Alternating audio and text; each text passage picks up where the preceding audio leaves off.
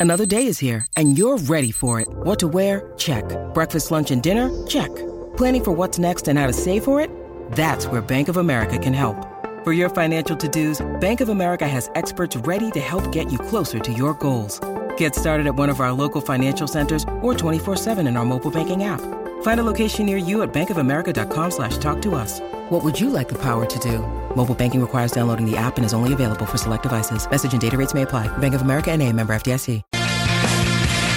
They say it's the hardest game to win all season, and there's nine and a quarter minutes of scoreless footy at the end last night. That will forever stand as testament to that. Collingwood by one point over the Giants to claim the first place in the grand final. We're sitting here in the sunshine in Brisbane looking out at the Gabba, which has been prepared for what's to come at quarter past five this afternoon. This is crunch time for the Berwick Motor Group, home of the, home of the GWM Cannon range, and Ozito Ozito powering DIYers all day, every day at Bunnings. Jared Waitley with you. Luke Hodge is alongside me. Hello to you, Hodgie. Morning, Jared. Uh, I've told you many a time how much as a player I hated prelim finals because on one side of things you win and it's, it's you focus on, but if you lose and in a in a heartbreaking loss as last night, you've got a whole week to look after it, and then a whole six months of preseason to think about it. But as a spectator, I absolutely love it because what we've seen over the last few prelims with Collingwood, Sydney last year, and then what we saw last night tell you what, they were some entertaining games. Have you ever seen a player quite so emotional as Toby Greene in the aftermath last night? No, that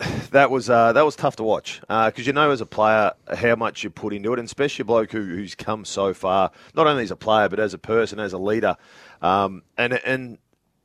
The, the emotion that he showed afterwards, he was the Channel Seven interview that he had. He was holding back tears, but then we crossed to him about three or four minutes later, and he was with his uh, girlfriend, and I think it was his mum, and he was uncontrollable. The emotion that was just the outburst of where they come from, where they got to, and just the heartbreaking loss. You, you really did feel for him and, and his teammates. And the other side of that was the run of Jordan De Goey from the bench to the middle as the joy was just all encompassing. Dermot Brereton, it was.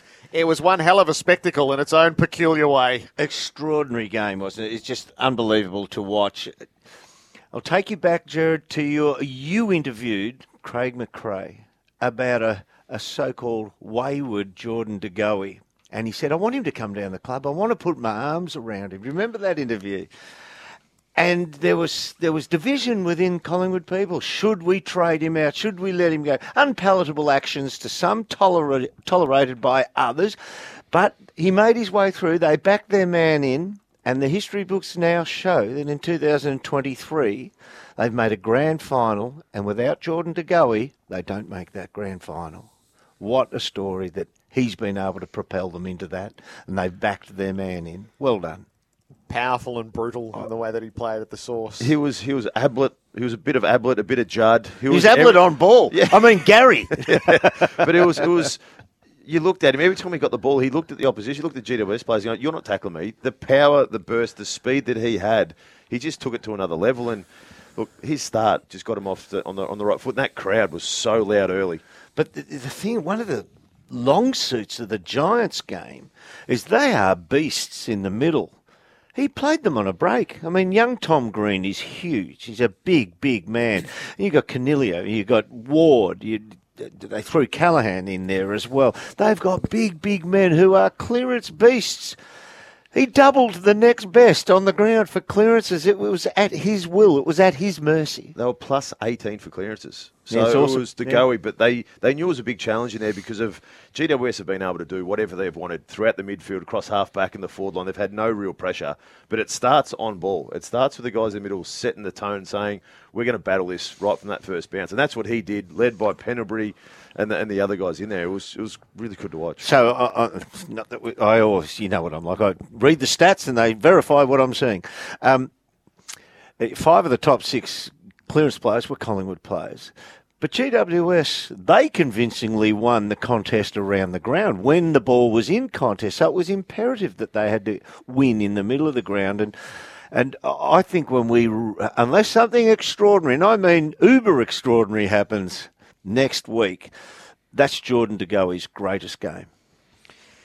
Well, there were eight stoppages in the last two minutes as Collingwood killed the game, and De Goey was watching on from the bench, which is a peculiarity in its own right. There's a lot to play with out of last night. There's a lot to pull out. There's going to be some moments the Giants players will be haunted by right throughout the summer as they contemplate their next campaign. There's also a bit of incident and controversy out of all of it as well. Tom Morris rounds out our quartet today, Tommy. fresh from winning the Alf Brown Trophy. Hello to you, Tom. G'day, Jared. G'day, Hodgie and Derm. It's uh I, I want to start with the best prelim finals of the last 20 years. And I think last night was right up there, not in terms of scoring, but in terms of the pure entertainment and the engrossing nature of the game. It reminded me of, um, from a pure entertainment perspective, of the 2007 prelim, Collingwood Geelong, even GWS and the Dogs in, in 2016. You couldn't take your eyes off it. But there is a lot of news, Jared. Brent Daniels, of course, we'll get to that whenever you want. And Dan McStay's injury, too. He's had scans this morning.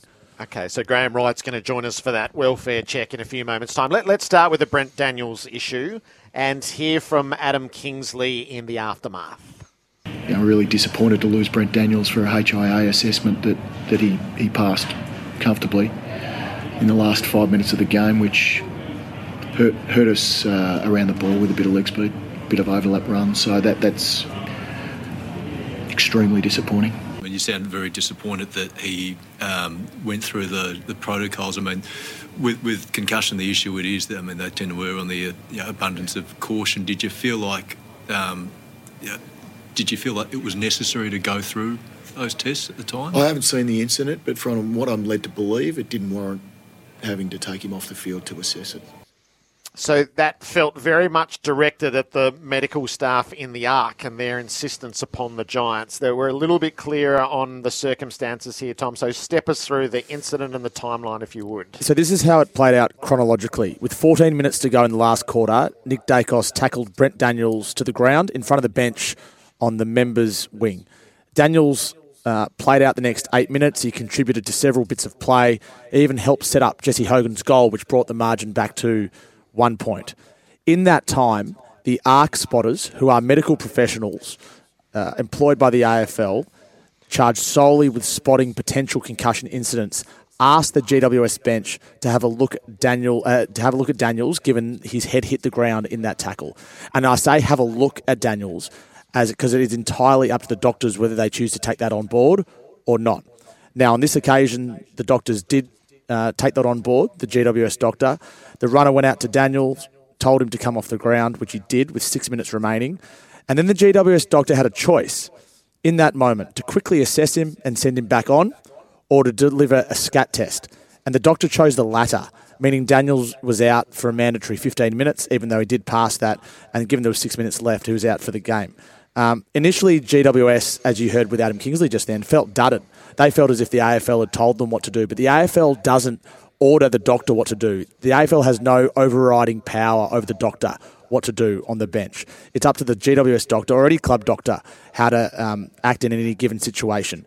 And in the cold light of day, I think it's pretty clear and pretty and um, I think now GWS concede that this was a combination of the ARC officials asking them to have a look, but also their own doctors making a judgment call, and clearly a conservative one, but one that's based on um, their medical profession. Tommy, can you uh, confirm or not? Did last week with the the Weitering and Cripps mm. incidents, did they uh, get asked by the ARC management to go and speak to their players and assess them? Because Weitering looked like he was out, and if you get elbowed and a broken nose, um, that that's surely the question has to be asked. The, the official line from the AFL is we looked at that incident or those incidents with Jacob Weitering and they were given the all clear. So, based on that, the Carlton doctors weren't uh, told to have a look at those players. So, I feel like I can add to that. So, Cripps came off the ground to get his nose attended to. Yep. So, that gives a moment for the HIA to happen. Yep. The, the more curious one was Weitering, who we saw vision on your broadcast of the doctor looking at the Weitering vision and then choosing not to. So, in when this first came up from Kingsley, this felt like a reaction to Weitering not being assessed last week and then sort of further pressure this week to actually be thorough. But that's not the case, Tom. Not the case. And I think Adam Kingsley, in the moment, thought one thing, but now they've walked that back internally. I don't think there's going to be any sort of complaint or um, any official word from the Giants to the AFL to to remonstrate. I think that it's understood that there is no overriding power from these ARC medical professionals to tell the doctors what to do with a SCAT test or an HIA. That's up to the doctors on the bench. The ARC professionals are simply there to um, oversee things if the doctors on the bench miss any potential concussion incidents. So, Tommy, the vernacular used, uh, we would advise. What was it? We would advise you to take a look at Yep. player. Has does that carry uh, gravitas? Does it force you to act in a certain degree, or is that totally on the club to determine how deep? Whether it's one of those two style tests, is that on the club? That's on the or Has anybody has anybody disobeyed i- in that regard? Say if we we we would recommend you view the player, and they go, yeah, we've we've looked at it on screen, but there's no need to assess him off the ground. Put it this way: if the Giants decided to leave Brent Daniels on the ground, the AFL would have had nothing to say. So it's entirely up to the club. Okay. Yeah, so that's the Weitering incident from last week. Tommy, have these uh, ARC professionals been for every game this year? So Uh, for the, could this where could the Port Adelaide incident we had where the doctors got fined? Could they have stepped in and said something there? They've been boosted since the Alia incident, um, and they're clearly more, um, I guess, more cognizant of the situation since that. But I, I do believe there's been an ARC official in the ARC every game with a medical background that's there to be a spotter. That's what they call themselves. They're spotters. Um, so yes, they have been there. It shows how high stakes it is because if there was one player, as we, we're sitting here at the Gabba, that's where Shorty Daniels won that final for them, a semi final in the in the dying minutes of a game like that. So it, it does illustrate, Tom, just how high the stakes are on those calls in real time and um, and the long term welfare versus the the right the need right now. Yeah, it, it, it's so intense in that moment. There's six minutes left in the game, and there's no wriggle room. As soon as they decide to do a scat test, Brent Daniels is out for the match. And the other element here, and you were watching the game last night as everyone else was, Brent Daniels was over the other side of the field. So if the AFL asked the Giants doctor to get him off, it might have taken four, five, six minutes to get him off because he's on the wing on the Shane Warne side, which would have um, clearly impacted his ability to come back on as well. Um, the other element here is Nick Daicos. Just quickly, there's been some talk around some MRO trouble. He'll be fine because Scott Pendlebury had his right had had the right arm of Brent Daniels, so I can't imagine Nick Daicos is going to have any charge to face. But that was looked at by the MRO. Yeah, so uh, just describe that tackle to us. So it's a tackle that begins with Brent Daniels and Scott Pendlebury joins it, and because Brent Daniels, sorry, it because um, Brent Daniels is tackled into the ground by Nick Dacos holding one arm, then Nick Daicos is entitled to think that the other arm is free, but Scott Pendlebury is holding the other arm. So there's no legislation against two players having a dangerous tackle on one player. Does that make sense? It, it, sorry, Hodgie, go on. Yeah, no, no, I was going to say, because a lot of the force came from Pendlebury pulling the arm down. So um, Daicos was actually cautiously on the side, but because of Daicos pulled the arm down, the momentum rolled to the right, which Daicos fell into his back. So Yeah. uh, the, Daicos should not have anything to answer at with that. Tommy, one, now that you're on free kicks, any mentioning eh, by any officials about the free kicks or the lack thereof? that was that that turned into as good a free for all as I've seen. I reckon they left a lot out there, and I'm happy for games to actually be run and contested more eagerly and physically. But when you probably could say there's somewhere between 10 and 20 free kicks to both teams, no, sorry, between the two teams, left out on the ground, it it seemed different to the way the game's been played for the first 26 weeks. That was very politely put, Derm. Yeah. I, I, was, I was thinking different words. Derm, I did ask that question this morning, and privately, the AFL does concede that the game was let go, especially towards the end. But um, that I don't think they believed there was any howlers that was that were missed. they, were they watching the Oh, same I'm not game so that we sure. I'm not so sure. I I'm not- agree with them on that. I'm not Shall sure we they're going to. I'm not sure should- they're going to. Shall we handwrite our list or shall we type it up? if, if, if that's Well, that'll take up the show if we handwrite our list. It'll be interesting, interesting to see how many of those umpires get a job next week. Because if you go through a lot of those free kicks that were missed, You're sending them up the country. they wouldn't be. They will not be at the MCG. And I'm not being harsh on them. This is a prelim final where we put in an extra umpire so they don't miss anything, and we've got umpires that overrule from 70 metres away three weeks ago. But then it comes to a prelim when a one point loss causes a, a win or loss in a season's finish for a team, and the umpires put the whistle away. It was a lot of those decisions were pathetic. It's going to be hard not to.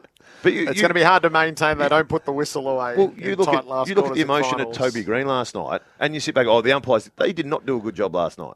Hmm. They set and they let too many go away. We put in four umpires to stop certain free kicks. The Tiggy touch was So one no more. problems. Yeah, yeah, yeah. The- Toby Greene almost got his head knocked off just before three quarter time. That last kick. quarter looked a little bit like no man's land between the Turks and the Diggers. Oh. It, was, it was just everywhere.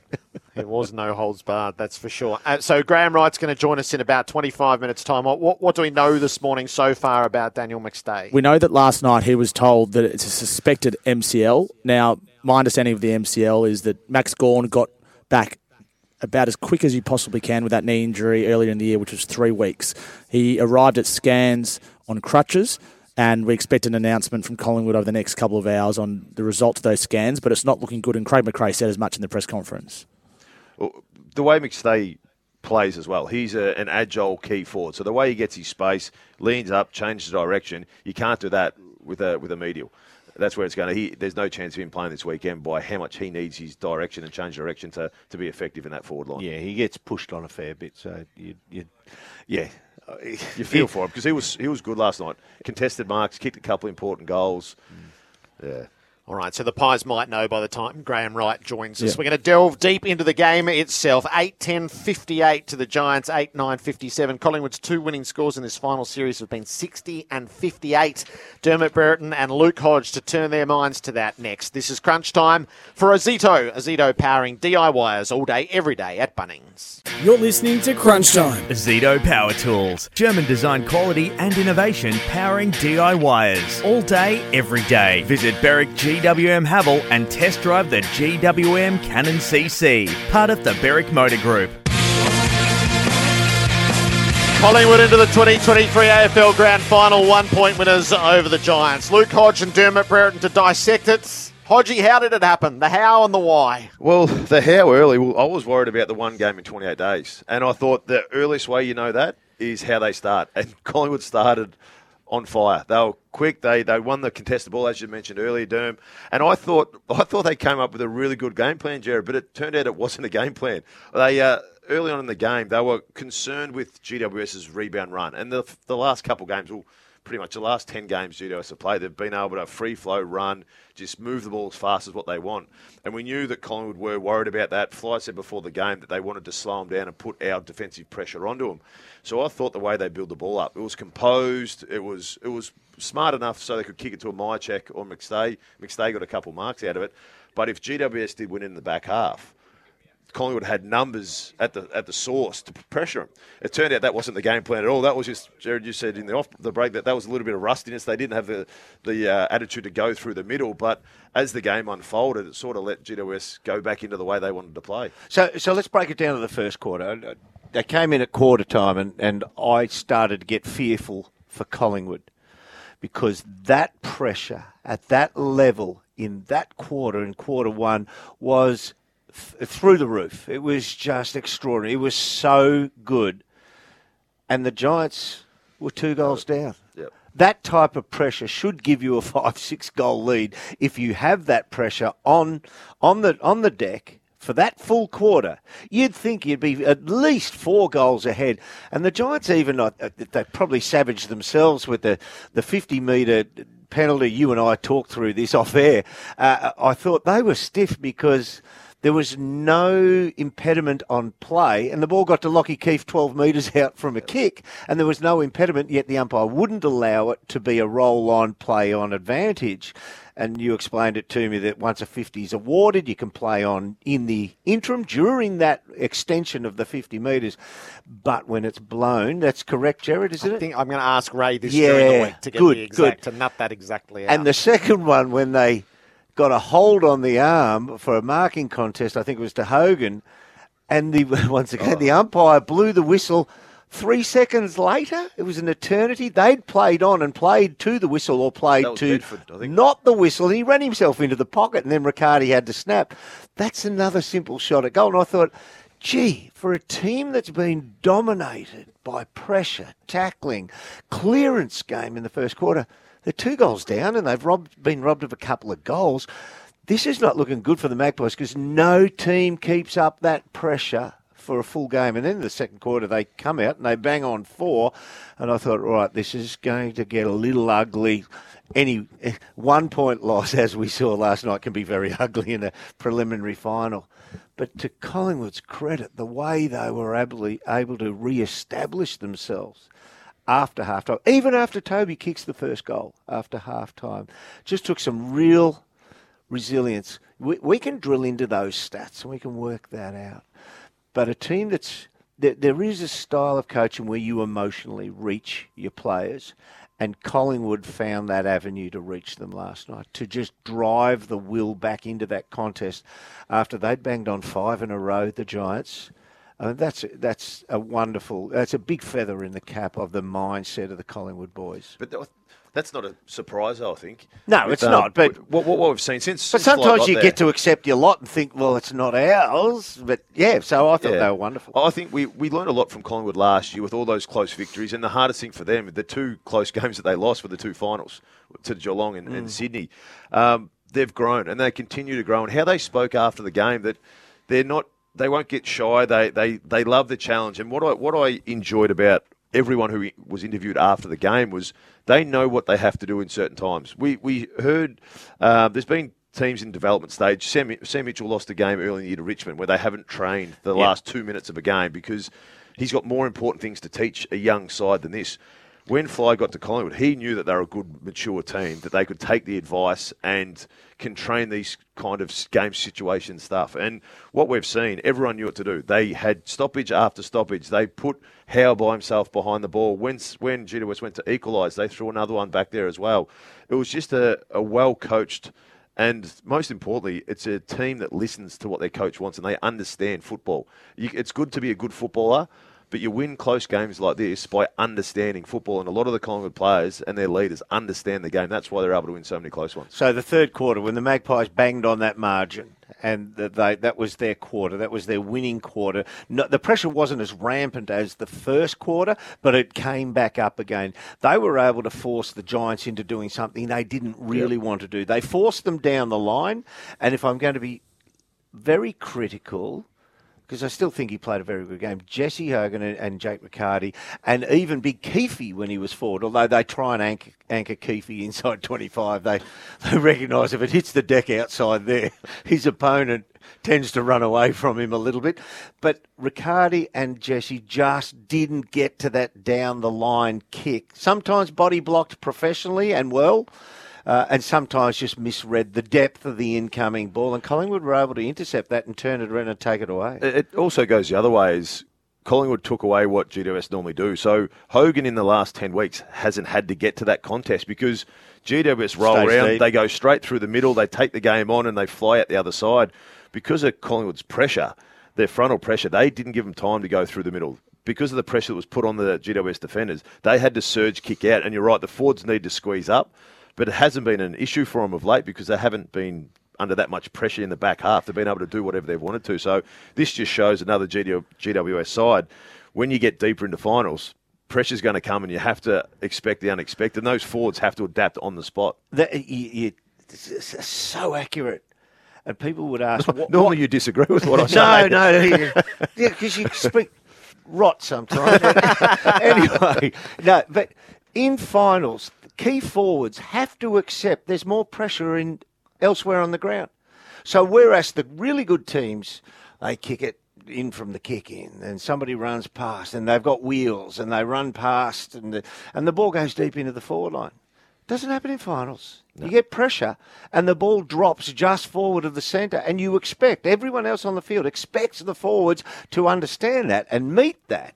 It's, it's- yeah, you've got to have forwards that actually go right. That's that's what's happening. I mean, we've seen some great, talented forwards. I won't mention names, and they just don't understand how the ball drops short.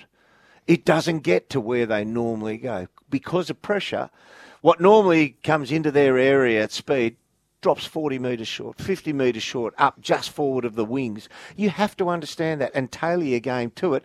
And once you do that, you can turn around and run in with it. More with Dermot Brereton and Luke Hodge after we check in with Mark Braybrook in the newsroom.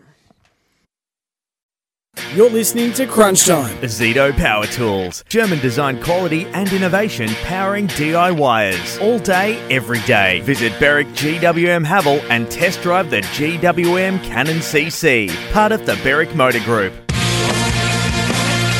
Dermot Brereton and Luke Hodge analysing the events of last night. So th- there's going to be a litany of moments that will haunt various Giants players because the margin is so fine at the end.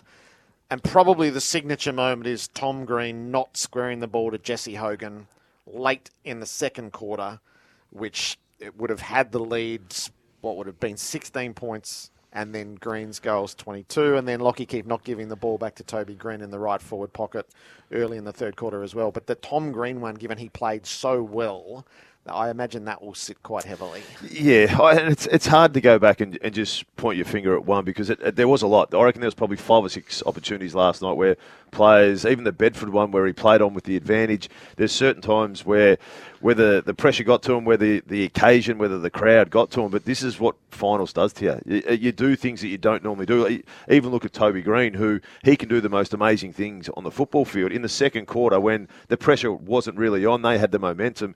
He kicked at the top of the goal square. They get a mark and goal a minute and a half to go. He's on the boundary line. He's got Lloyd 15 metres out straight in front. He goes for a, a shot.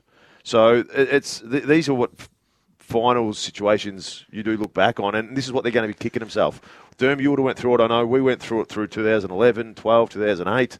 Um, there's so many times you can go through games and look at things. What could I have done better? And that's how you learn. But that's they should go back and that. How can we improve on it? But uh, no doubt it's going to be it's going to be tough couple of weeks for them while they digest it. Do we know if if Adam Kingsley's an expected scoring type man? Have you checked the expected score? no, I haven't. Where, where do you get that? I, on, it's I'll not find it something I ever really. It's not something I ever really go to. They hit the post three times. You, you normally look at the expected score if you're playing the next week, going, "Hey, um, we, we, we did enough. We did enough to say, look, we should have won the game." Like Melbourne, Melbourne said that after the first final. How about I expect Collingwood will turn up next week? Yes, yes. So the expected score for a team that's just gone out, you're not you're not looking at that at all. You're ripping that piece of paper up and throwing it in the bin. Oh, they, well, I, I did read the, the actually true shots at goal, and that doesn't include rushed behinds and whatever.